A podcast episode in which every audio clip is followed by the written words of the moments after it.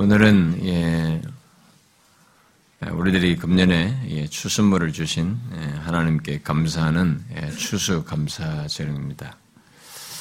아, 우리는 예, 제가 이 추수 감사절 때 예, 그동안에 계속 이 성경 추수 감사절에 대한 이 성경적인 기원으로부터 어, 시작해서 왜 추수물에 대해서 감사해야 하는지 등등을 예, 아, 많이 아, 제가 이렇게 계속 매년 이렇게 살펴왔습니다.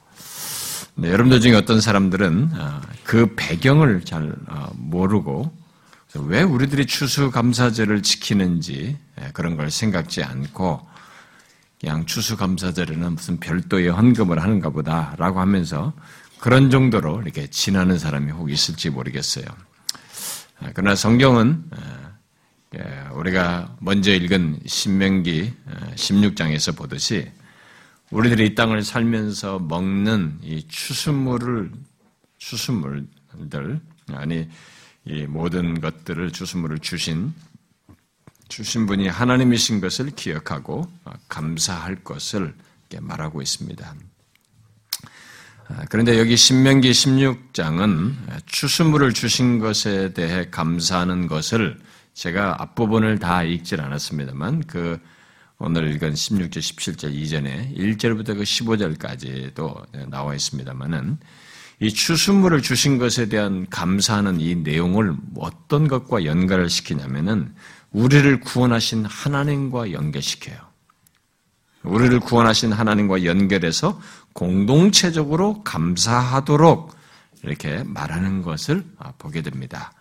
우리가 다 읽질 않았습니다만은 여기 16장에 어, 이스라엘 백성 16장에서 지금 이스라엘 백성들에게 지키라고 하는 새 절기가 앞에 나옵니다. 음, 새 절기가 나오는데 곧 유월절과 무교절, 음, 유월절과 무교절은 게 붙여서 있기 때문에 지키기 때문에 그냥 하나 유월절로도 말한다면 거기다 연결해서 무교절을 지키니까요. 유월절, 무교절, 아, 그 다음에 칠칠절 이것을 맥추제라고도 하기도 합니다만은 그다음에 세 번째가 이제 어, 초막절이죠. 어, 근데 이 세 개를 이 신명기 16장에서는 모두 연결해서 지키도록 어, 말을 하고 있습니다. 이 세 절기 중에 두 절기, 77절과 이 초막절은 모두 땅의 소출과 관련되어 있습니다. 추수물과 아, 연결되어 있습니다. 아, 그런데 이 두 절기를 먼저 하나님께서 이스라엘을 이집트에서 구출해낸 것, 이집트에서 구원해 내신 것을 말하면서 결국은 그 두 절기를 유월절, 무교절과 연결시켜서 지키도록 이렇게 말하는 것을 여기서 보게 됩니다.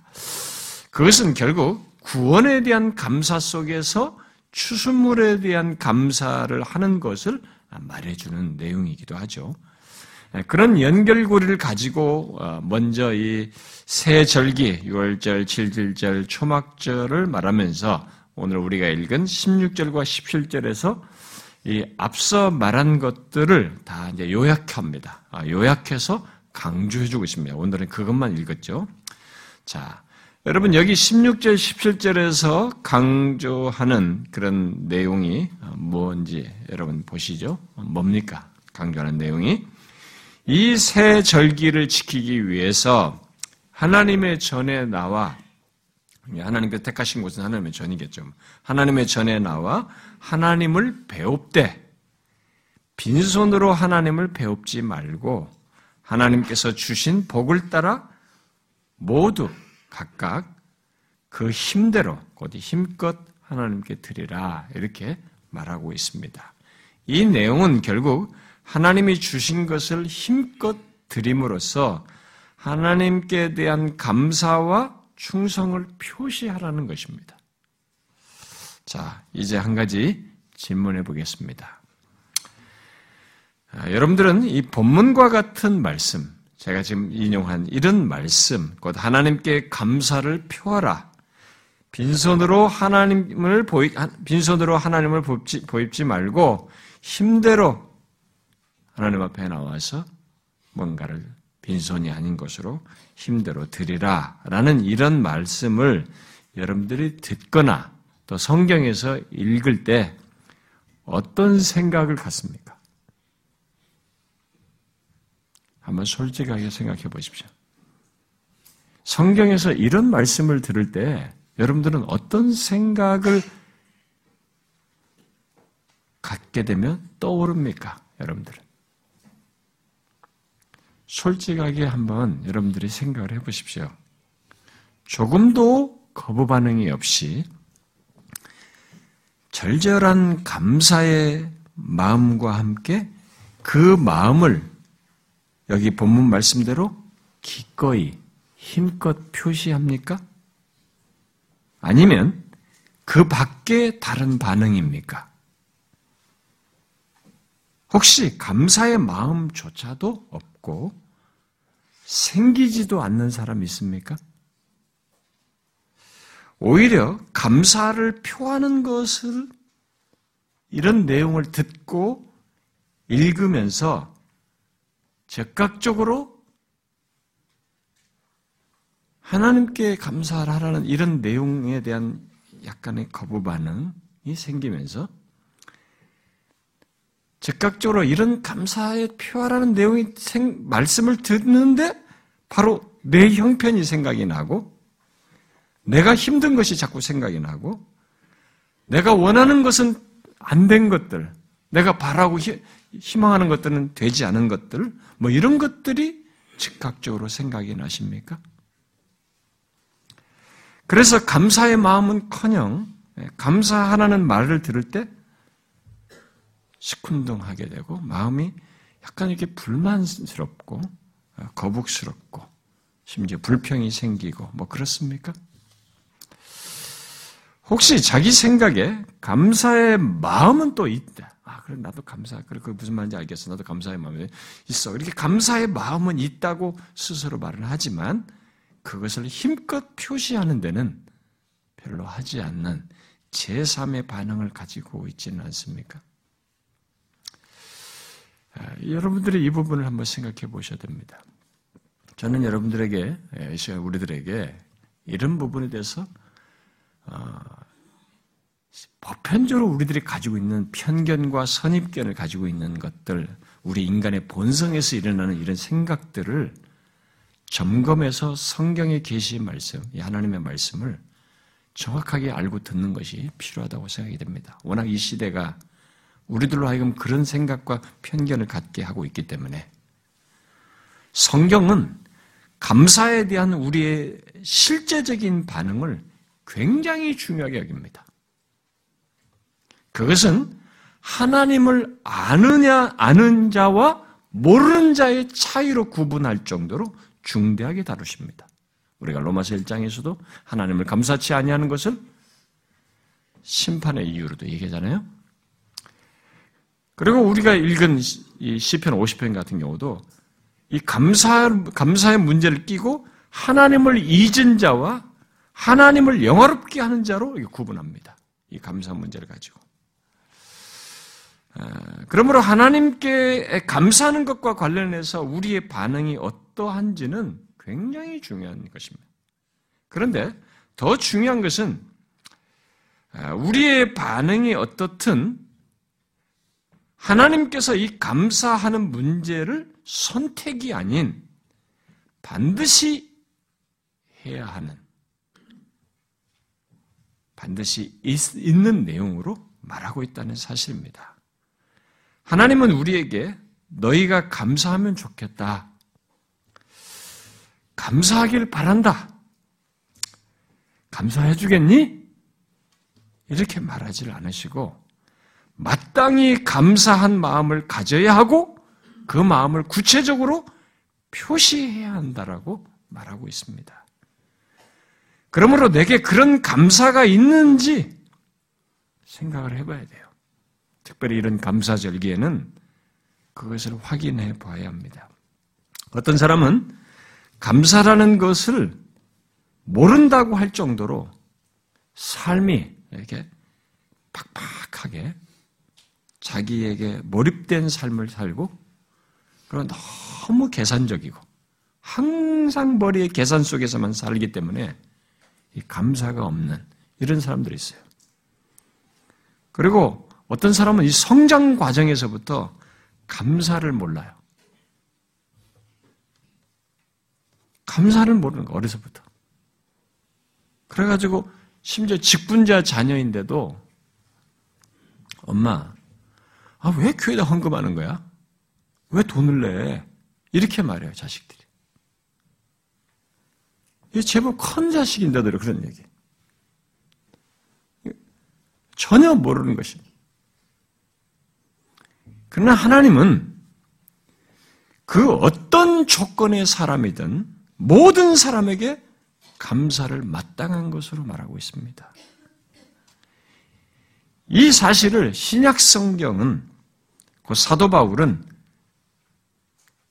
한마디로 여러 표현들이 있지만 그가 한 한마디로 더 정확하게 표현했습니다. 뭐예요? 범사에 감사하라. 명령으로 범사에 감사하라고 말했어요. 바울이 말한 이 범사에라는 말은 불행스러운 경우까지 포함해서 모든 일에서 감사라는 얘기예요. 그 용어 자체가 문맥 속에서 보면은 대사로니가 사람들에게 하는 내용 속에 보면은 그런 의미예요. 성경이 아니 하나님께서 감사를 이렇게 명령어로 말하는 것을 어떤 사람은 잘 이해가 안 된다라고 할지 모르겠어요. 감사는 감사하는 사람이 원해야 하는 거지 웬 명령이야 라고 말할지 모르겠어요. 뭔가 이상하다 이렇게 생각할지 모르겠습니다. 그러나 성경이 감사를 명령어로 말한 것은 말한 것을 아, 마땅히 그러해야 하기 때문에 우리에게 말하는 것 말하는 것이지 아무 근거도 없이 말하는 것이 아닙니다. 그럴 만한 충분한 이유와 근거가 있기 때문에 말을 하는 것입니다. 그러므로 그 주, 중요한 것은 그 성경이 말하는 충분한 이유를 아는 것이 중요해요. 어, 제가 그 수수 감사할 때마다 수도 없이 얘기했고 모든 설교에서 자주 말합니다만 그래서 일단 하나님을 모르면 하나님을 모르는 사람들, 그를 믿지 않는 사람들은 성경이 감사를 명령어로 말하는 것을 이해를 하지 못합니다. 그래서 그들은 사실상 감사할 만한 이유와 내용들을 실질적으로는 가지고 경험하면서 살고 있음에도 그런 것들을 다 자신이 수고해서 얻은 것처럼 생각을 하며 생각을 할 뿐 그 모든 것을 허락하신 이가 하나님이신 것을 모름으로 인한 감사를 하질 않아요. 몰라서 결국 감사를 하지 않습니다. 그런데 성경은 그런 인간의 삶을 어쩔 수 없는 것으로 여기지 않으시고 로마서 1장에서 말하듯이 하나님께서 다 감사치 않은 문제를 나중에 심판하실 내용으로 카운트 하시는 것으로 그것을 다 살펴서 판단하시고 심판하는 내용으로 얘기를 하시며 결국 심판의 죄로 말을 하고 있습니다. 왜 성경은 어, 예, 결국 하나님은 감사를 명령어로 말씀하시고는 감사치 않은 것을 기뻐하지 않으시고 심지어 죄로 여기며 그런 자들에 대해서 심판하신다고 말을 하는가? 그것은 사람들이 깨닫든 못 깨닫든 모든 사람의 이 존재에서부터 그리고 현재의 조건, 그리고 현재의 모든 삶, 현재의 생명과 호흡, 그리고 매년 우리들이 이렇게 새로운 추수물들, 새로운 과일과 모든 새로운 추수물들까지 허락하시고 주신 분이 하나님이시기 때문입니다. 아, 그런 선명한 이유를 가지고 얘기하는 것이죠. 바울은 이 사실을 아테네 사람들에게 말씀을 전하는 가운데 정확히 증언을 했습니다. 사도행전 17장에서 하나님을 우주와 그 가운데 있는 만물을 지으신 하나님으로 먼저 말한 뒤에 이렇게 덧붙입니다. 바로 그 하나님은 천지의 주제이시니 이 천지의 모든 것에 존재하는 것의 주인이요 주권자이시니 만민에게 생명과 호흡과 만물을 친히 주시는 이심이라 인류의 모든 족속을 온 땅에 살게 하시고 그들의 연대를 정하시며 거주의 경계를 한정하셨다라고 말하고 있습니다. 그리고 이어서 우리가 그를 바로 하나님을 힘입어 살며 기동하며 존재한다라고 말하고 있습니다.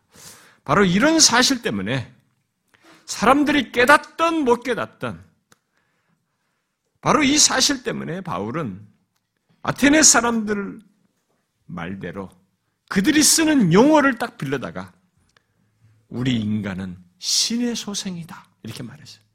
인간은 누구 이 사상의 존재는 결국 다 하나님에 의해서 존재하여 그분에 의해서 기동하며 살고 그분이 주신 것을 주신 이 만물을 누리면서 살고 있기 때문에 그분의 소생이다. 이렇게 말을 했습니다. 예수를 알든 모르든 다 그 조건을 가지고 있다는 것이죠. 여러분 무슨 얘기입니까? 인간은 모두 그의 존재와 생명, 호흡, 그리고 이 땅에서 우리들이 보는 모든 것들, 삼라만상 모든 보는 것들, 광대한 것에서부터 아주 세밀한 것까지. 그리고 이 땅 가운데서 어, 살면서 얻는 모든 것, 곧 만물을 주신 하나님의 소생들이에요. 우리는 그 하나님께서 민족의 연대와 경계를 정하신 것 속에서 사는 자들입니다. 그 말은 결국 어느 민족에 속하여 사는 것, 곧 우리들이 어디서 태어나서 사는 모든 것, 심지어 우리 개인의 연대까지 하나님께서 다 포함하여서 주장하신다는 것을 내포하는 것입니다. 여러분과 제가 어, 백인으로 태어나지 않냐고 이, 이 나라 땅에서 태어나서 어느 시기에 태어나서 하는 것까지도 하나님의 청하심 속에서 있는 것입니다. 이 세상에 태어나는 모든 사람들은 그러하신 하나님에 의해서 존재하고 기동하면서 산 자들입니다.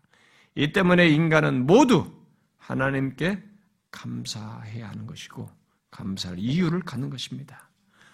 오늘 본문 신명기의 말씀은 하나님께 추수물을 뿐만 아니라 우리들의 손으로 행한 모든 일에 관여하여서 복을 주시는 분으로 하나님을 말하고 있습니다. 이런 사실들을 알든 모르든 중요한 것은 하나님께서 그렇게 하고 계시다는 것이고, 그래서 모든 인간은 존재의 생명, 오늘의 호흡을 주신 하나님께 감사할 이유를 다 가지고 있다는 것입니다. 내가 손으로 내가 뭐가 내가 어떤 것을 하고 손을 뭘 하더라도 이게 내 손으로 하는 것이 아니에요, 사실은요. 내, 가 손으로 해서 내가 얻는 게 아니라 그런 것을 할 수 있도록 하신 배경자로서 존재 시작에서부터 모든 걸 허락하신 배우의 관여자로 하나님이 계시다는 것입니다. 그래서 중요한 것은 그런 감사의 이유, 결국 감사를 명령으로 말한 이유를 아는가라는 것입니다. 과연 우리들이 그것을 아는가? 자, 여러분들이 주변을 한번 보시면 그런 이유를 아는, 주변 사람들이 그 이유를 알고 있습니까? 안다면 얼마나 알고 있습니까? 또 누가 그것을 알고 있습니까? 그것을 누가 알고 하나님 앞에 마땅히 감사하고 있습니까? 안타깝게도 일단 하나님을 알기 전까지는 그것을 알지 못해요. 그저 막연하게 옛날부터 사람들이 하늘신, 뭐 천둥신, 무슨 번개신, 풍요를 주는 신 등을 다양하게 만들어서 그 신에게 비는 일을 하는 일이 있었지만 우리나라도 비 안 오니까 무슨 공무원들이랑 돼지 대가리 놓고 다 절하고 우리나라도 그러잖아요. 기우제하고 막 그러지 않습니까? 이런 일이 있었지만, 그리고 지금도 그런 일이 있지만, 그것은 정확한 이유나 근거, 그리고 정확한 대상에 대한 이해 없이 인간에 있는 종교성을 따라서 선제적으로 계속 있어 왔던 것에 따라서 표현하는 것에 지나지 않는 것입니다. 정말 제대로 감사할 대상과 이유와 모든 것을 주권자 되신 하나님을 알고 하는 것은 아니에요. 그래서 결국 하나님을 알기 전까지는 정확히 제대로 감사를 하지 못합니다. 그래서 하나님은 아담 때부터 자기 백성들에게 어, 우리들의 인간이 범한 자신들의 죄에 대한 속죄 제사뿐만 아니라 그런 재물들, 재물과 함께 감사의 예물을 드릴 것을 쉬지 않고 말씀하셨어요. 그래서 하나님 앞에 뭔가 드림이 없는 감사를 표함이 없는 마음을 드림이 없는 신앙 행위와 하나님과의 교감은 없었어요. 창세기 처음부터. 그래서 이런 인간이 처음부터 있었던 이런 종교적인 이 배경이 있다 보니까 이방 종교들도 계속 태동되는 무슨 신을 믿는다고 하는 모든 종교도 다 뭔가를 드려요. 신을 향해서 뭔가를 제사를 드리고 뭔가 드리는 것이 거기서 다 파생되어서 나타나는 것입니다. 그래서 지금도 기독교가 아니라도 모든 종교들 보면 뭔가 자기들이 믿는 신에게 뭔가를 바칩니다. 이런 일을 하고 있어요. 정확치 않은 것을 하고 있는 거죠. 근데 원래 하나님은 아담 때부터 요구하셨어요. 감사의 동기로 제사와 이런 예물을 쉬지 않고 드리다라고 말했습니다. 결국 하나님께 감사할 이유, 곧 감사를 명령어로 말하는 이유를 알게 된 사람들은 그러면 누구냐? 하나님을 알고 믿는 사람들만 그걸 결국 하게 되고 아, 뒤따르게 된 것이죠. 그런 면에서 이제 생각할 사실은 바로 예수 믿는 우리들입니다. 하나님을 알고 믿는 자는 하나님께 감사할 이유를 아는 자들입니다. 곧 감사를 명령어로 말하는 것을 너무나 잘 아는 사람들이에요. 이방 종교는 감사 이유로 하지 않습니다. 그걸 해서 뭘 복받고 이런 식으로 전혀 다르죠. 성경이 달라요. 그러니까 성경이 말한 이것을 아는 사람은 정말 하나님을 아는 사람들만 할 수 있어요. 진실로 하나님을 알고 믿는 자는 하나부터 끝까지 자신의 존재에서부터 모든 오늘 자신들이 현재 지금 살고 있는 그 조건까지 내가 지금 오늘 기동하며 호흡하는 것까지 하나님께서 허락하신 것을 잘 압니다. 또 이 신명기 8장 말씀대로 나로 하여금 삶을 유지하도록 하기 위해서 무엇인가를 벌 수 있는 조건과 내가 가지고 있는 실력, 재능, 능력들을 주신 분이 하나님이신 것을 우리는 압니다. 재물 얻을 능을 주신 자도 하나님이신 것이죠. 그래서 내 하나님 여호와를 기억하라 그가 네게 재물 얻을 능력을 주셨음이니라 이렇게 말했어요. 결국 어떤 성장 배경과 기술을 습득을 하고 실력을 갖추어서 어떤 일과 어떤 직업을 하든 간에 그 모든 과정을 주신 하나님, 또 다윗처럼 광야에 서 이렇게 막 핀, 피신하면서 어, 살 때도 공급을 하시던 아니면 나오미의 며느리인 게 루처럼 남의 밭에 가서 떨어 이삭을 주어서 살던 그런 모든 것을 통해서 살게 하시는 그런 영역에까지 살게 하시는 분이 바로 하나님이신 것이죠. 그래서 나오미도 룻도 그것을 알고 했던 것입니다. 그래서 모든 것을 허락하시는 하나님을 아는 그의 백성은 다윗이 했던 고백을 자신도 깊이 공감하면서 할 수밖에 없죠. 다윗이 온 이스라엘 백성들을 모아놓고 고백적인 기도를 한 내용입니다. 이렇게 했죠. 일부만 제가 읽어드리겠습니다. 여호와여, 천지에 있는 것이 다 주의 것이로소이다. 부와 귀가 존귀하게 되는 것, 주, 주께로 말미암고 또 주는 만물의 주제가 되사 손의 권세와 능력이 있사오니 모든 사람을 크게 하심과 강하게 하심이 주의 손에 있나이다. 이제 우리가 주께 감사하오며 주의 영화로운 이름을 찬양하나, 찬양하나이다. 나와 내 백성이, 곧 우리가 나와 내 백성이 무엇이기에 이처럼 즐거운 마음으로 드릴 힘이 있었나이까? 모든 것이 주께로 말미암아 싸우니 우리가 주의 손에서 받은 것으로 죽게 드렸을 뿐이니이다. 정확한 고백이에요. 하나님의 백성은 내가 현재 누리는 모든 것, 심지어 내가 하나님 앞에 드리는 것까지 다 주의 손에서 받은 것으로 드린다는 것입니다. 또 내가 하나님께 감사하며 즐거운 마음으로 드릴 힘조차도 하나님께로부터 말미암았다는 것입니다. 또 모든 것을 허락하시는 하나님을 아는 그의 백성은 거기서 더 나아가서 욥처럼 모든 것을 잃을 때에도 그 이전에 모든 것을 주신 하나님을 기억하며 내가 지금 현재 잃기 이전에 나라의 최초부터 주신 하나님을 기억하며 감사하는 마음으로 고백을 하는 거죠.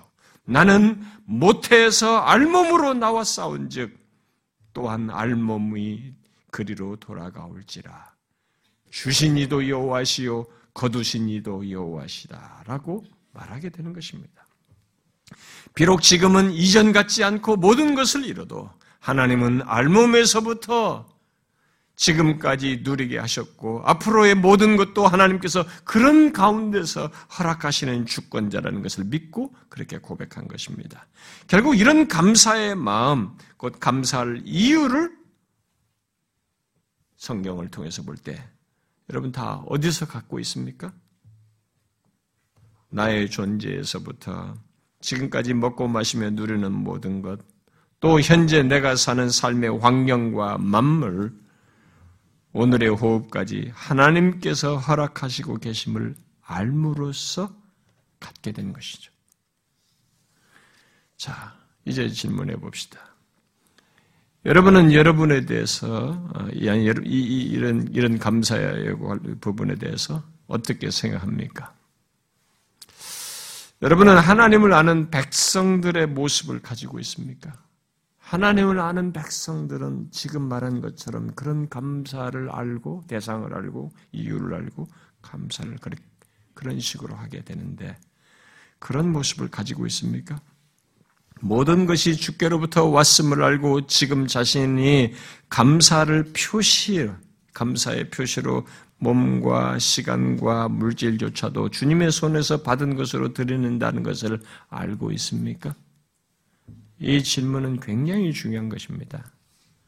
감사는 하나님의 백성된 자들의 중요한 표식입니다. 하나님의 백성들에게 있어서 감사는 신앙과 삶의 출발점이고 예배와 헌상 그리고 모든 헌신의 동기예요. 그러므로 감사의 문제가 생기면 우리의 신앙과 삶은 문제가 생깁니다. 뒤틀려요. 생기도 없지만은 뒤틀립니다. 왜곡돼요. 이상스럽게 자기를 지키고 자기를 방어합니다. 그리고 자신의 생명과 자기 생, 모든 것들이 다 자기 위주로 재편하려고 하고 구성하고 혼자 뭔가를 해보려고 애를 쓰게 됩니다. 어, 위험한 일이에요. 그렇지 않습니다. 그래서 감사는 굉장히 중요해요. 감사에 문제가 생기면 우리 신앙과 삶은 진짜로 많은 것이 문제가 생겨요. 생기도 상실되고 정말 많은 것이 뒤틀립니다. 그래서 바울은 골로새 교회 성도들에게 근본적인 문제부터 얘기합니다. 그리스도 안에서 뿌리를 받고 말씀의 교육을 따라서 믿음에 굳게 서서 그 다음에 다른 것이 아니라 감사함을 넘치게 하라 이렇게 말했어요. 결론적으로. 그리스도 안에서 뿔을 받고 말씀을 따라서 훈육을 교훈을 잘 받고 믿음에 굳게 서서 결국 뭐가 있어야 되냐? 감사함이 넘치게 하라 이렇게 말했어요. 그러므로 감사가 없게 되면 또 모든 것을 허락하시고 주신 하나님, 특히 예수 그리스도 안에서 구속하신 하나님의 은혜에 대한 그 감사, 그것이 동기가 돼서 움직이고 있지 않다면 곧 감사가 동기가 돼서 하나님을 경배하고 그의 몸된 교회를 섬기며 모든 신앙과 삶을 갖지 않으면 그때부터 모든 것에서 형식화되고 위선을 갖게 되고 생기 없음을 같이 갖게 되는 것입니다. 그러므로 우리가 이 시간에 우리에게 물어야 할 것은 나는 1년의 이런 추수물을 통해서 1년의 어, 새로운 이 추수물을 통해서뿐만 아니라 모든 것에서 하나님을 감사하고 있는가? 아니 감사가 동기가 되어서 예배를 하고 헌상을 하고 모든 봉사와 수고를 하고 신자로서의 삶을 살고 있는가? 우리는 물어야 합니다. 확인해 봐야 됩니다. 오늘 우리가 함께 읽은 시편 50편 말씀 속에는 감사의 이유를 아는 이 하나님의 백성들, 곧 감사를 명령어로 말한 그 이유를 알고 있는 하나님의 백성들의 신앙과 삶에 감사가 없는 것을 지적하는 부분이에요. 오늘 읽은 부분은. 별도로 살펴야 할 말씀입니다만, 우리가 앞선 말씀과 좀 연결해서 오늘 읽은 말씀만 간단하게 말하면, 하나님께서 자기 백성 이스라엘에게 이 7절에서 자신이 말하고 증언하는 것, 결국 경고하는 말을 들으라고 하시면서 자신을 나는 하나님 곧 내 하나님, 너희의 하나님이라고 말을 합니다. 뭔가 중대한 말씀을 하시기 위해서 언약을 갱신하실 때 서두에 말씀하시는 자기 소개를 이렇게 하시면서 말을 전개하십니다. 그러면서 하나님께서 나는 너희의 하나님이라고 말씀하신 뒤에 곧바로 뭘 얘기합니까? 중대한 얘기를 할 것인데 어떤 얘기를 하셔요? 재물에 대해서 책망을 하십니다. 왜 재물에 대해서 책망하십니까? 그들이 드리는 재물이 모자라서입니까? 아니라고 말하고 있습니다. 8절에 항상 내 앞에 있다라고 말하고 있지 않습니까? 이것은 우리도 마찬가지입니다. 우리도 항상 제사, 하나님께 예배하고 제사, 번제, 이들이 항상 번제 드리듯이 우리도 항상 하나님 앞에 나와서 지금 헌상 항상 하고 하나님 앞에 시간과 헌금 뭐 이렇게 항상 신앙적인 행위를 하는 것과 같은 것입니다. 모자란 것이 지금 아니에요. 그러나 하나님은 지금 무엇인가 또 모자라서 여기 뭐 구절 말씀대로 어, 그들에게 드리는 이런 것에서 헌상에 대해서 그 드리는 것 자체가 자기에게 뭔가 모자라서 요구한 것은 아니라고 하는 것을 말하고 있습니다. 내 집의 수소와 내 우양의 순 염소를 가져가시는 분이 아니시다라고 말을 합니다. 여기 수소와 수소는 큰 가축을 대변하고 있고 숫 염소는 작은 가축을 대변하는 최고의 재물이에요. 수소와 순염소는 큰 것과 작은 것을 대변하는 것 중에 최고의 재물입니다. 하나님은 그것들이 필요해서 받으시는 분이 아니시라는 겁니다. 아, 왜냐하면 거기 10절과 11절에서 말하듯이 말씀대로 하나님은 창조주예요. 창조주로서 삼림의 짐승들과 무산의 가축들이 심지어 산의 모든 새들과 들의 모든 짐승들까지 다 그의 것이기 때문입니다. 하나님은 무엇이 부족해서 우리들에게 재물을 드리라고 하지 않으시고 감사를 표시하라고 하지 않으십니다. 뭐가 부족하겠어요? 그래서 12절과 13절은 하나님께서 마치 사람이 하는 말처럼 우리들의 인간의 말로 말씀하시고 있습니다. 내가 굶주려도 네가 먹을 것을 네게 먹을 것을 달라고 부탁하지 않을 것이라고 말하면서 내가 배고파서 사람이 죽는 사람이 주는 이 수소의 고기를 먹고 목말라서 염소의 피를 마시겠느냐라고 반문하십니다. 곧 하나님은 그것들이 필요치 않다는 것입니다. 너희들이 드리는 무슨 재물이 예물이 이런 게 내가 뭘 필요하냐 이렇지 않아요. 왜냐하면 세계와 거기 이 세계의 세상 가운데 가득한 모든 것들이 다 하나님의 것이기 때문에 뭐가 그런 게 하나님 필요하냐 말이에요.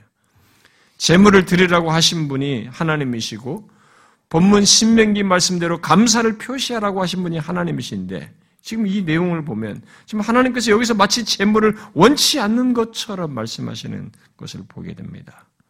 왜 그렇게 말씀하실까? 물론 하나님은 재물을 드리는 것, 또 하나님께 감사를 표시하는 것 자체를 문제시하지 않습니다. 단지 여기서 문제시하는 것은 뭐예요? 바로 감사로 제사를 드리지 않는 것, 감사로 제물을 드리지 않는 것을 지금 문제시하고 있습니다. 그래서 14절에 감사로 하나님께 제사를 드리며 지존하신 이에게 내 서원을 갚으라라고 말하고 있는 것입니다. 이 말은 우리의 모든 신앙 행위, 특히 헌상의 동기가 감사여야 한다는 것을 말해주고 있습니다. 그런데 이것은 기독교 이외의 모든 종교로부터 기독교를 구분하는 아주 중요한 사실입니다. 기독교 이외의 종교들, 종교들은 제물로 신을 공개합니다. 공개하려고 그러죠. 그래서 그 신들을 제물로 이렇게 달래고 그들의 그 신들이 제물을 잘 받고 또 그의 정성을 고려한 다음에 고려해서 복을 주는 것으로 어, 말을 하죠. 그런데 어리석게도 하나님을 믿는 사람들까지 그런 식으로 생각하여서 하나님께 제물을 드린 사람들이 있다는 거예요. 마치 하나님께 뭔가를 드려서 그를 공개하는 것처럼 생각하면서 그에 대한 공개를 하고 그것에 대한 응답으로 하나님께서 복을 주시고 뭔가 여기 상에서 뭔가 주시기를 바라는 이런 생각으로 하나님 앞에 제물 든 사람들이 있다는 것입니다. 그것은 하나님을 이방신처럼 섬기는 것으로 여기서 내가 어? 마치 하나님께서 내가 어떻게 하느냐에 따라서 좌우되는 것처럼 그런 신으로 취급하는 것이 되는 것입니다. 그래서 감사 없이 재물을 바치는 것, 이것은 하나님께 드리는 재물이 아니에요. 기독교적인 것이 아닙니다. 그건 이방 종교 스타일이에요. 감사로 드리는 것이 아니라 내가 이렇게 드렸으니 이제 내게 복을 주십시오 하는 이런 동기로 재물을 드는 것은 기독교의 헌상이 아니에요. 이방 종교의 모습입니다. 주의 시편 69편 30절 이하에서 다윗은 다음같이 고백하죠. 내가 감사함으로 하나님을 위대하시다 하리니 이것이 황소를 드림보다 여호와를 더욱 기쁘시게 함이 될 것이라 그랬잖아요. 황소는 최고의 제물이에요. 그것보다도 감사함으로 하나님을 제사하는 것이 어? 나가는 것이 더 기뻐하신다는 것입니다. 그러나 오늘날 교회 안에 얼마나 많은 사람들이 감사로 헌상을 하지 않, 헌상을 하지 않고 내가 이렇게 이렇게 하면 이렇게 복을 주실 것이고 또 이렇게 함으로써 이렇게 해야 혹시라도 저주를 안 받을 것이고 이런 식의 생각을 하는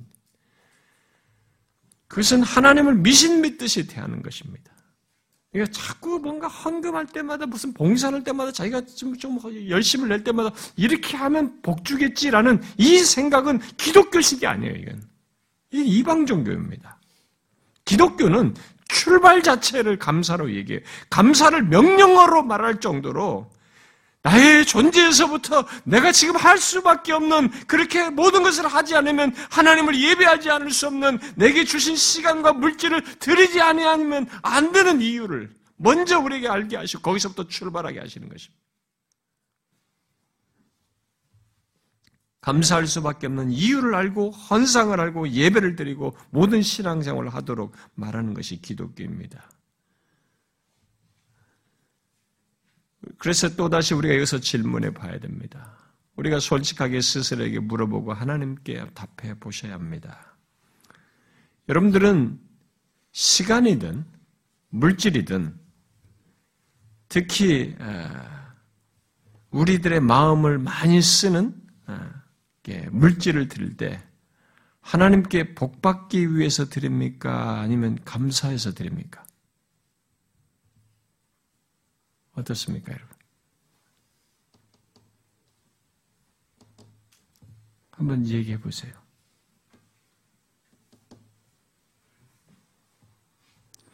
여러분들이 시간이든 물질이든 자신들의 어떤 것 이런 걸 할 때, 뭐 헌금을 하든 뭘 할 때, 하나님께 복받기 위해서 드립니까? 아니면 감사해서 드립니까? 정직하게 이 질문에 답을 가지셔야 됩니다. 물론 감사해서 드리는 자에게 하나님께서 더욱 허락하시고 계속 복을 주시는 것은 성경에서 흔하게 말하는 내용입니다. 그러나 그런 헌상의 동기가 감사인지 아니면 복받기 위해서 또는 안 하면 저주받을까봐 또 불행스러운 일이 있을까봐 염려해서인지를 살피는 것은 굉장히 중요합니다. 하나님은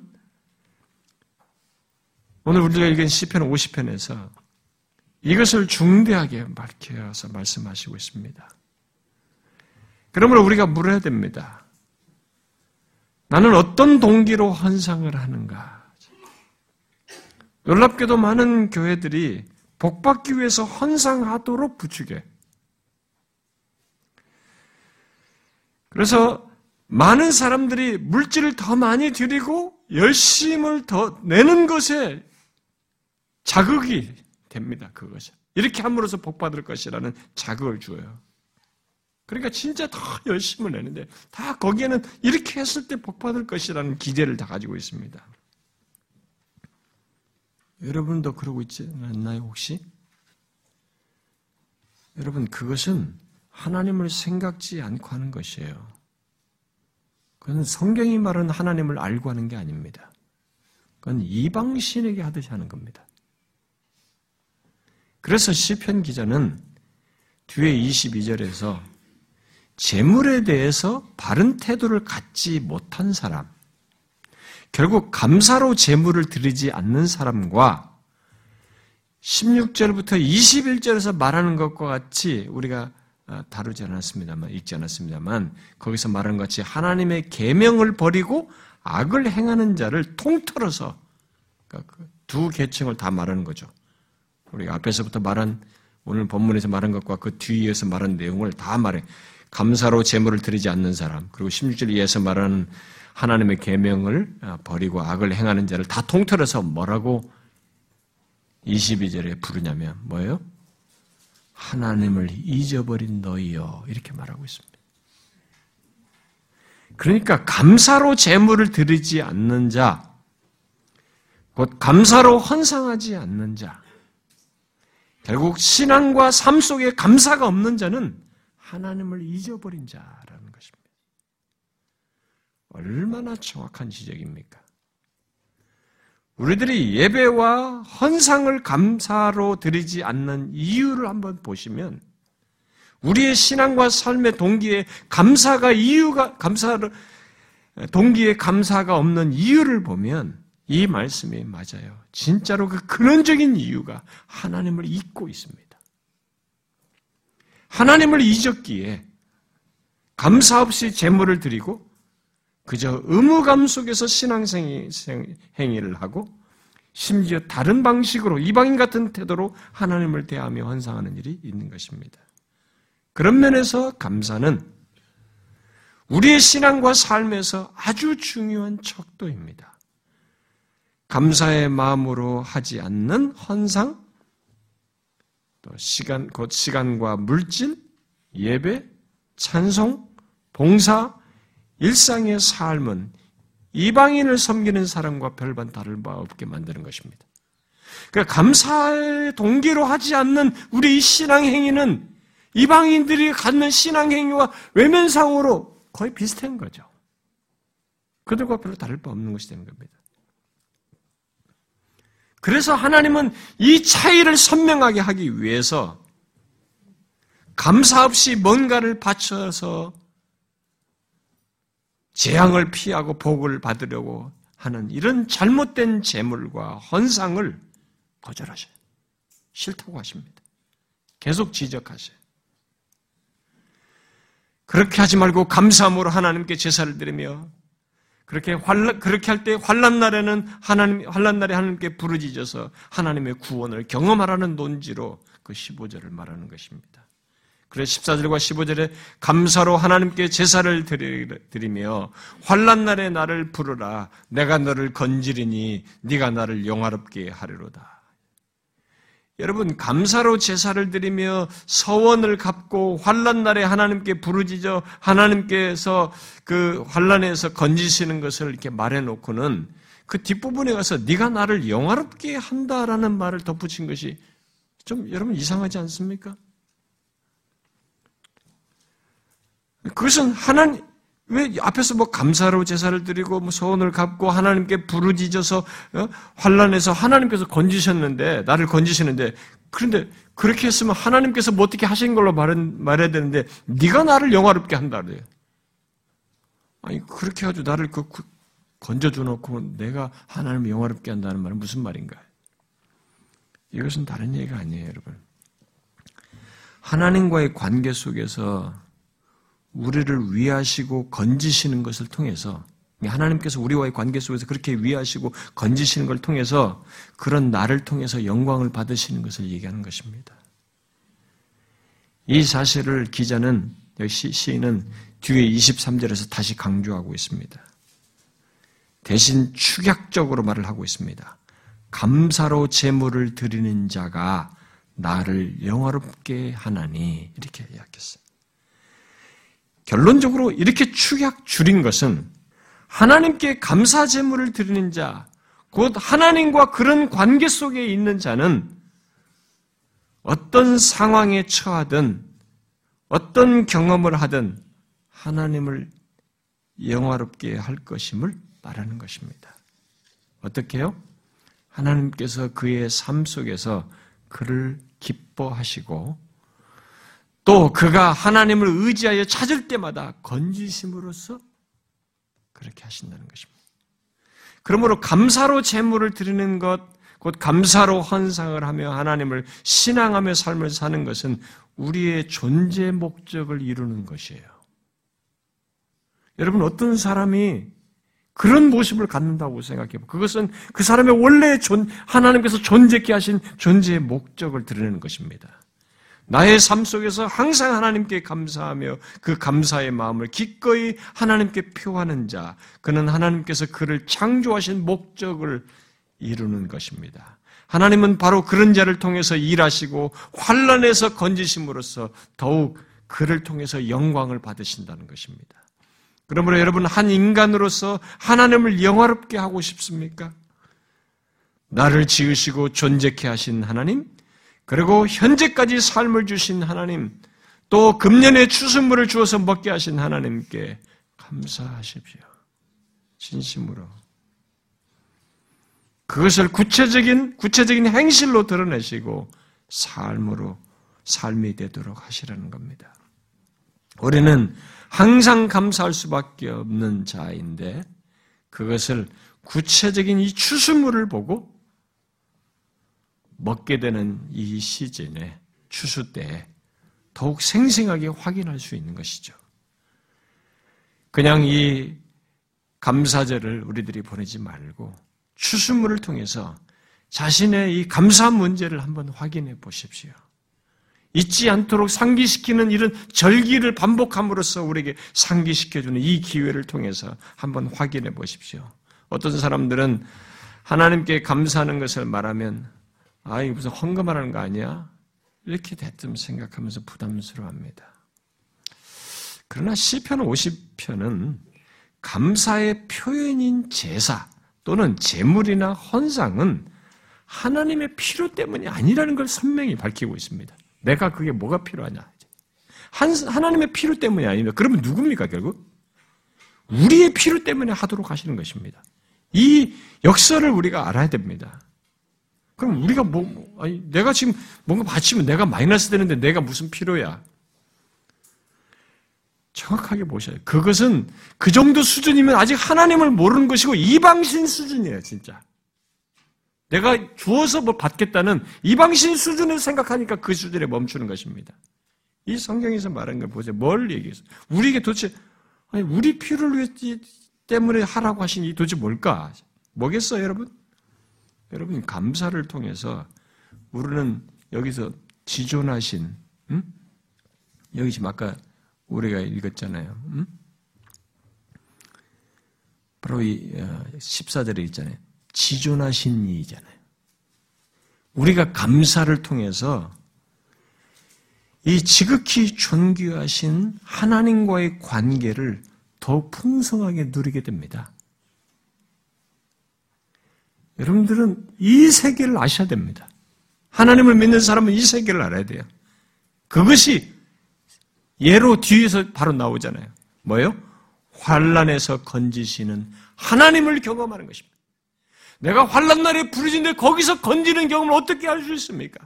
이 환란이 적당한 환란이어야지. 내가 거기서 스스로 믿음도 지킬 수 없고 삶을 지탱할 수 없는데 거기서 어떻게 건져납니까? 다윗 같은 사람은 이 피난처에 사면초가 수도 없이 죽을 위기의 환란을 겪었지만 어떻게 거기서 건지게 됩니까? 그가 환란 날에 부를 때 하나님께서 정말로 건지셨습니다. 환란에서 건지시는 하나님을 경험하고 궁극적으로 하나님을 영화롭게 하는 그 영광까지 얻게 되기 때문에 우리의 필요 때문이에요. 감사는. 우리 필요 때문에. 하나님이 무슨 그거,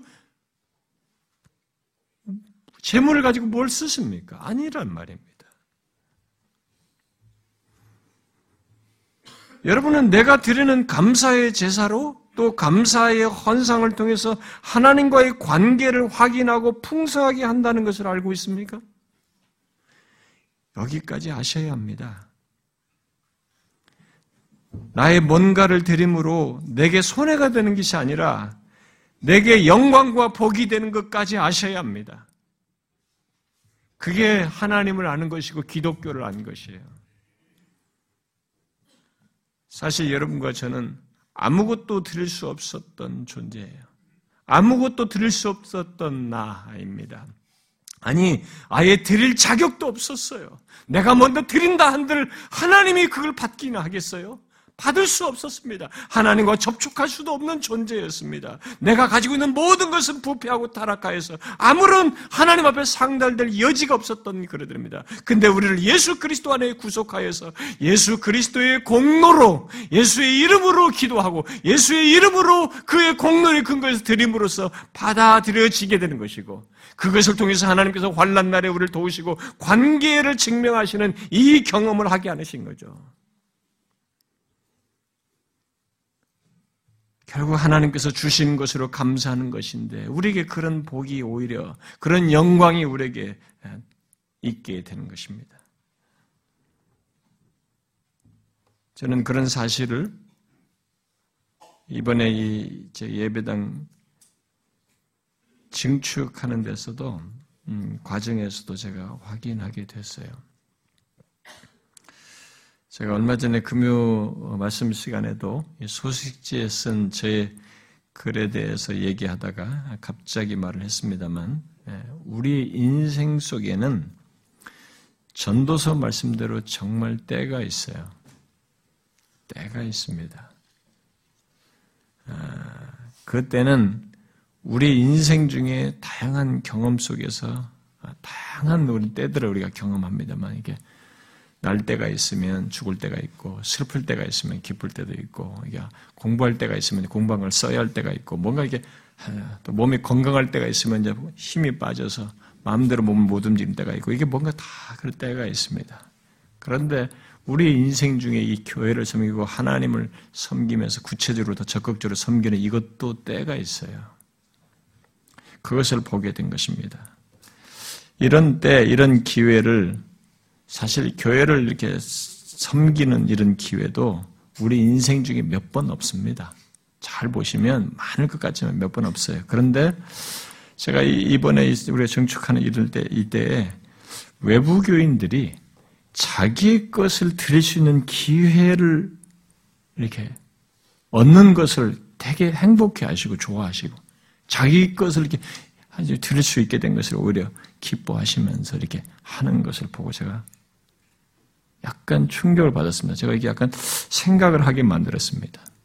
뭐 우리가 이런 음향 같은 것도 다 외부교인들이 헌상을 하고 또 우리가 마지막에 융제하는데 조금 좀 어려움이 좀 부족한 것이 있었는데 자기 돈을 좀 써달라고 이렇게 하신 분들도 있었어요.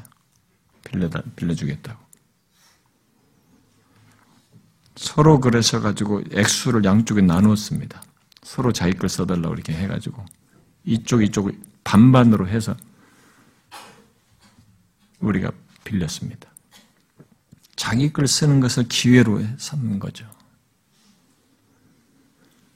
그런데 여러분 거꾸로의 일도 생긴다는 거 아십니까? 어떤 사람들은 이런 기회에 자기가 남들이 갖지 못한 재능과 실력, 시간, 물질 들을 수 있는 기회가 있는데 이걸 사용을 못하는 거죠. 어떤 이유에서든. 그것이 바빠서든 마음에 원치 않았든 시험에 들어서든 뭐가 있었든 불편하든 뭐가 나름의 생각이 있든 어떤 이유로든 자기는 이 기회를 놓친다는 것입니다. 자신의 헌상을 통해서 하나님을 영화롭게 할수 있는 기회인데 그 기회를 놓친다는 것입니다. 저는 이런 사실을 통해서 목회자로서 한 가지를 말씀드리고 싶어요. 여러분의 인생 중에 그런 기회가 오거든 하나님을 영화롭게 있는 기회인 줄 알고 놓치지를 마십시오. 정말이에요. 그것은 하나님 앞에서도 나중에 카운트 하시는 내용 중에 들어가는 것들이기 때문에 놓치지 마십시오. 제가 단순히 헌금을 많이 하라는 얘기가 아닙니다. 어떤 사람들은 제가 무슨 뭐 여러분 교회 좀 다녀보셨죠? 여러분들 시집까지 제가 뭐 헌금 강요한 적 있습니까, 여러분? 오히려 성경에 있는 원리 가지고 헌금에 대해서 얘기는 했어도 저는 강요한 적 없어요. 그리고 어떤 사람은 무슨 뭐 헌금에 대해서 무슨 한번 얘기하면 저는 성경에 있는 얘기를 헌상 없는 신앙생활, 이런 이방인도 헌상 없이 뭔가 드리는 것 없이 신앙생활 안 하는데 성경이 원칙, 월, 오리지널이에요, 원래가 여기가. 근데 그걸 성경적으로 바르게 저는 설명했을 뿐이에요. 김홍전 박사라는 사람이 헌상에 서 그렇게 그 모범적인 그런 뭐 개혁주의를 주장하는 사람이 헌상에 대한 설교를 얼마나 많이 했는지 책으로 두 권으로 나와 있어요. 헌상에 대한 설교만. 저는 1년에 한 번 정도는 신앙생활의 차원에서라도 저는 하려고 하는데 그것도 저도 못할 때가 있습니다. 어떤 사람들은 제가 우리 교회에서 무슨 뭐 기명을 한 것까지 뭘 어떻다는 얘기가 제가 들은 적이 있는데 여러분 저는 개척할 때부터 처음부터 헌금을 어떻게 하든 말기나 이런 거 저는 신경도 안 썼어요. 다 문명을 하는 거. 근데 제가 한 가지 얘기를 했죠. 우리나라의 강남의 어떤 큰 교회가 갑자기 개척해서 크면서 그 교회는 전 교인이 문명을 한다는 것입니다. 그러면서 한국 교회가 그런 것으로 너무 문제가 있으니까 이 교회는 그런 걸 다 깨버리고 전 교인이 무명으로 하기로 했다는 것입니다. 그래서 그 교회가 많은 사람들이 좋게 보면서 막 사람들이 몰려갔습니다. 저는 그것을 우리 개탄스럽게 봤습니다. 좋은 게 아니라는 거죠. 이것은 반작용이다. 왜 그게 의가 되느냐, 이런 시대에. 나는 그게 중요하지 않다. 기명으로든 뭐든 그게 중요하지 않고 당신들이 헌상의 정신을 가지고 바르게 하나님 앞에 해라. 동기와 중심에서 처음부터 그런 하나님 앞에 바른 동기를 감사로 해라. 라는 걸 제가 계속 가르쳤습니다. 그런데 나중에 우리 재정부에서 이제 언젠가부터 우리가 연말정산을 자꾸 하기 전 사람들이 그런 것을 하기 시작했어요. 언젠가부터. 그러니까 재정부에서 요청을 하는 겁니다. 털썩 자기가 얼마큼 환금했다고 탁 요청을 하는데 이게 파악하기 어렵다는 큰 액수인데. 그러니까 이런 것들이 앞으로 계속 발생될 거니까 연말정산하는 사람들은 기명으로 하면 좋겠다. 그래서 그렇게 광고를 했어요. 저는 여러분들에게 헌금을 강조하고 싶은, 강요하는 게 아닙니다. 그건 여러분과 하나님 사이의 문제예요. 저도 저와 하나님 사이의 문제입니다. 한들 안 한들 그게 뭐가 문제겠어요. 그러나 여러분 우리가 대표성 있는 예물조차 뭐 11조로 얘기를 하든 뭐라 하든 대표성 있는 예물조차도 못 들으면 벌벌벌 떠는 사람이 그가 무슨 말을 하든 하나님 앞에 진실한 마음이 있다고 말할 수 있겠어요? 하나님이 모든 걸 주신 것을 인정을 하지 않고 있는데 이 사람의 신앙이 정말 진정하다고 말할 수 있겠습니까? 감사를 오히려 벅차서 해야 되는데 감사는 커녕 오히려 인색함이 있는데 거기에 무슨 진실한 신앙이라고 말할 수 있겠냔 말이에요. 기독교를 왜 왜곡되게 믿으려고 합니까? 왜 반작용에 의해서 믿으려고 합니까? 성경이 계시된 말씀을 따라서 믿어야 되는 거 아닙니까? 인생 중에 하나님을 섬길 수 있는 기회는 오히려 그것을 통해서 하나님을 영화롭게 하는 기회라고 말하고 있는 것입니다. 감사로 제물을 드린 자가 하나님을 영화롭게 한다는 것입니다.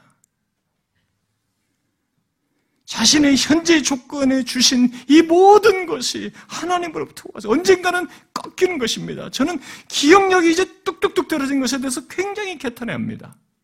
아, 이전 같은 그런 기억력 못 갖는 것입니다. 읽으면 잊어버려요. 그 때가 다인 거예요. 이제 시력, 청력 다 떨어집니다. 때가 있는 것입니다. 하나님이 지금 나를 사용할 수 있으면 지금 하는 거죠. 그 데려갈 때까지 기회를 주시는 거죠. 그 감사함으로 그것을 쓰는 것입니다. 그것을 통해서 하나님을 영화롭게 있는 기회로 삼는 것이죠. 그걸 지금 말씀하는 겁니다. 하나님은 내 것을 안 써도 쓸 사람이 많습니다, 여기. 이 세상에 얼마나 많습니까? 널린 게 하나님의 모든 존재의 것, 다 자신의 것인데, 나 말고도 다른 사람을 쓸 수 있습니다. 그런데 지금 나를 쓴다는 것은 얼마나 영광입니까? 주께서 쓰시겠다 하라 말이지. 호산나 호산나 입성하는 그 자리에 이 당나귀 한 마리 말이지 당나귀가 여러 마리 있는데 그 한 어떤 사람 당나귀 쓰겠다고 해라. 그 사람이 누군데요? 그렇게 말만 해라 그냥. 얼마나 영광입니까, 여러분? 사람 많은데 그 가운데 나를 쓰시다니, 내 것을 쓰시다니, 이거 얼마나 영광스러운 것입니까? 거꾸로 생각을 해야죠. 이 세상이 만든 풍조가 어떻게 되고, 오늘날 기독교 분위기가 어떻게 바뀌었는지는 몰라도, 성경대로 보자 이거죠. 하나님 말씀대로. 하나님을 정령 알면은 나의 모든 것의 시작과 끝과 호흡, 다윗의 고백대로 모든 것이 주께로부터 왔으니 그것이 맞단 말입니다. 하나님을 아는 한 그렇단 말입니다. 그분이 창조자요, 주권자요, 내 생명을 지으신 분이라는 걸 아는 한 모든 것이 그분께로부터 왔기 때문에 나는 그분에게 주신 것을 가지고 있는 힘, 건강의 여건, 이 주신 시간, 내게 있는 재능, 내게 주신 실력, 내게 주신 물질의 그 일부를 떼어서 하나님 앞에 감사하는 것이죠. 아십시오. 거둘 때가 있는 것입니다. 주셨지만 거둘 때가 있는 거예요. 언젠가 못 쓸 날이 오는 것입니다. 나이 상관없습니다. 중고등학생 여러분들이라고 중학생이라고 여러분들이 마음껏 쓸 것 같습니까? 제가 복음잔치 때 누누이 얘기하지만 지금까지 목회하면서 제가 목회 영역에서 죽은 나이가 진짜 1, 2개월부터 노년까지 다 있습니다. 태어난 지 몇 개월 안 돼서 죽는 아이부터 중생, 중등부, 고등부, 청년부, 30대, 40대, 50대, 60대, 70대 다 있어요. 모든 연령층이 다 있었습니다. 예상 못하고 다 죽는 것입니다. 때가 있는 거죠. 현재가 중요한 것입니다. 현재의 이 조건은 귀한 것입니다. 감사함으로 제사하며 감사함으로 하나님 앞에 드는 것이 마땅하죠. 왜 명령어입니까? 왜 감사를 명령어입니까? 그러고도 남을 정도로 하나님은 우리의 모든 것의 근원이시기 때문에 놀랍게도 감사로 제사를 드린 자, 그 자가 나를 영화롭게 한다고 말하고 있습니다. 얼마나 복됩니까? 장차 주님 앞에 설 때 내가 감사로 주님을 경배하며 주님을 섬긴 것이 주께 영광이 된 것을 밝히실 때 내가 그게 얼마나 영광스럽고 복되겠어요? 특히 그것을 장차뿐만이 아니라 환란에서 건지심으로써 현재 삶 속에서도 환란에서 건지심으로써 그렇게 하시겠다는 것입니다. 사랑하는 지체 여러분, 신앙생활을 여러분들의 마음에 굴절되어서 방어적으로 주변에서 듣는 이런 것들을 가지고 왜곡돼서 하지 마시고 겸손히 하나님의 말씀이면 무조건 그의 말씀 앞에 겸손히 반응하여서 듣고자 하십시오. 따르십시오. 여러분들에게 일어나는 모든 부정적인 생각들은 하나님의 말씀 앞에서 다 꺾여야 됩니다. 부정적인 사람은 이런 것이 꺾이지 않고 부정적이면 그 사람은 부정적인 길로 갑니다. 그리고 부정적인 사건을 만나요. 거의. 아셔야 합니다.